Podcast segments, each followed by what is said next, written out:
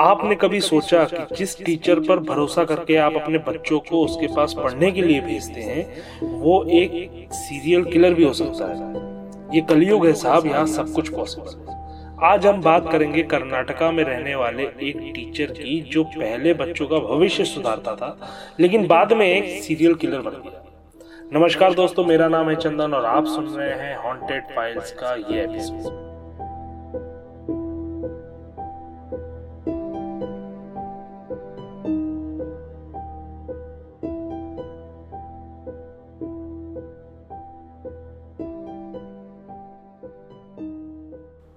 2003 से लेकर 2006 के बीच में दक्षिण कर्नाटका के करीब छह शहरों से लगभग 20 लड़कियों की लाशों की रिकवरी की करी गई। जिनकी उम्र लगभग 20 से 30 साल के बीच में थी।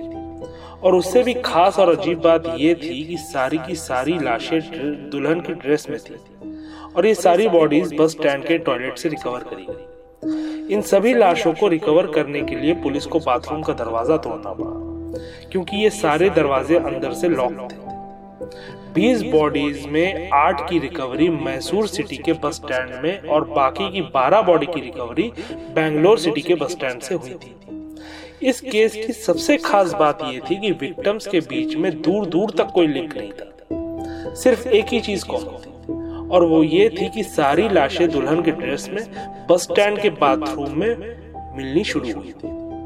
शुरू में पुलिस वालों ने इसे आत्महत्या का केस समझा और केस को शट कर दिया। लेकिन गलती उनकी भी नहीं थी, क्योंकि पोस्टमार्टम के दौरान किसी भी बॉडी में कोई भी स्ट्रगल मार्क्स नहीं थे। सिर्फ़ उनके पेट से जहर मिला था। लेकिन पुलिस को सिर्फ़ एक ही बात खटक रही थी, कि जो जहर विक्टिम के पेट से मिला, वो कोई आम जहर नहीं था। वो साइनाइड जैसा एक खतरनाक जहर था, जो कि स्पेशल परमिशन के साथ ही लोगों को मिलता था। 16 जून 2009 को जब एक 22 साल की लड़की गायब हो गई तो लोगों ने इसे एक कम्युनल रुख दिया। बात दरअसल ये हुई कि जब अनीता गाँव से गायब हुई तो अफवाह ये फैली कि अनीता किसी गैर हिंदू लड़के के साथ भाग गई। और फिर बंटवाल समाज ने अपने करीब 150 लोगों के साथ मोर्चा किया और पुलिस स्टेशन पर पहुँच गई। धमकी दी गई कि अगर अनीता को नहीं ढूंढा गया तो लोकल पुलिस स्टेशन को जला के राख कर दिया जाएगा और फिर पुलिस जो है हरकत में और उसने इन्वेस्टिगेशन की प्रक्रिया को तेज कर दिया था। इन्वेस्टिगेशन के आगे बढ़ते ही अनीता के कॉल रिकॉर्ड्स निकाले गए। तो एक नंबर सामने आया, जिसमें कई बार फ़ोन मिलाए गए थे। नंबर था किसी कावेरी नाम की लड़की का। जब पुलिस उसके घर में गई तो पता चला कि कावेरी अपने घर से कई दिनों से लापता है। जब कावेरी का कॉल रिकॉर्ड ट्रेस हुआ, तब पता चला कि ये किसी तीसरी लड़की का नंबर है। ऐसे करते करते काफ़ी लड़कियों के नंबर पुलिस के हाथ आता और ये सारी लड़कियाँ पिछले काफ़ी दिनों से लापता थी। पुलिस को एक बहुत ही बड़ा सबूत मिला गया। उनको इन्वेस्टिगेशन के दौरान ये मालूम पड़ा कि ये सारे नंबर मैंगलुरु के पास काफ़ी ज़्यादा एक्टिव रहते थे। इन्वेस्टिगेशन के दौरान पुलिस वालों को यह लगने लगा था कि सारी लड़कियों के गायब होने के पीछे किसी शातिर सेक्स रैकेट का हाथ है और पुलिस काफ़ी करीब है उस रैकेट को पकड़ने के फ़ोन नंबर पर पुलिस की नज़र तो थी ही। उसी बीच पुलिस वालों को एक बात और पता चली कि गायब हुई लड़की अनीता का नंबर मैंगलुरु के पास कहीं एक्टिव हुआ है। जो भी इस साजिश के पीछे था, वो अपने अगले शिकार के लिए जाल बिछा रहा था। अनीता के मोबाइल से किसी सुमित्रा नाम की लड़की को कॉल किया गया था। पुलिस ने समय ना गवाते हुए तुरंत सुमित्रा से संपर्क साधा और उसे सावधान किया कि उसकी जान को खतरा है।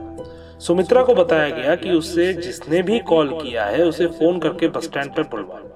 हम आपके साथ सिविल ड्रेस में रहेंगे, आपको घबराने की कोई ज़रूरत नहीं। सुमित्रा से मिलने वाला आदमी और कोई नहीं, बल्कि मोहन था, जो पेशे से एक प्राइमरी स्कूल टीचर था। बस स्टैंड में आते ही मोहन को पकड़ लिया गया। इंटरोगेशन के दौरान पुलिस वालों को पता चला कि मोहन ने कुल 32 मर्डर्स को अंजाम दिया था, जिसमें अनीता उसकी बत्तीसवीं विक्टिम थी। पुलिस रिपोर्ट के अनुसार मोहन हमेशा उन लड़कियों को टारगेट करता था जिनका या तो ब्रेकअप हुआ था या फिर किसी वजह से डाइवोर्स उसको जल्दी पैसा कमाने की चाह थी, इसलिए वो सभी विक्टिम्स को दुल्हन की तरफ़ से सवर कर आने के लिए कहता था।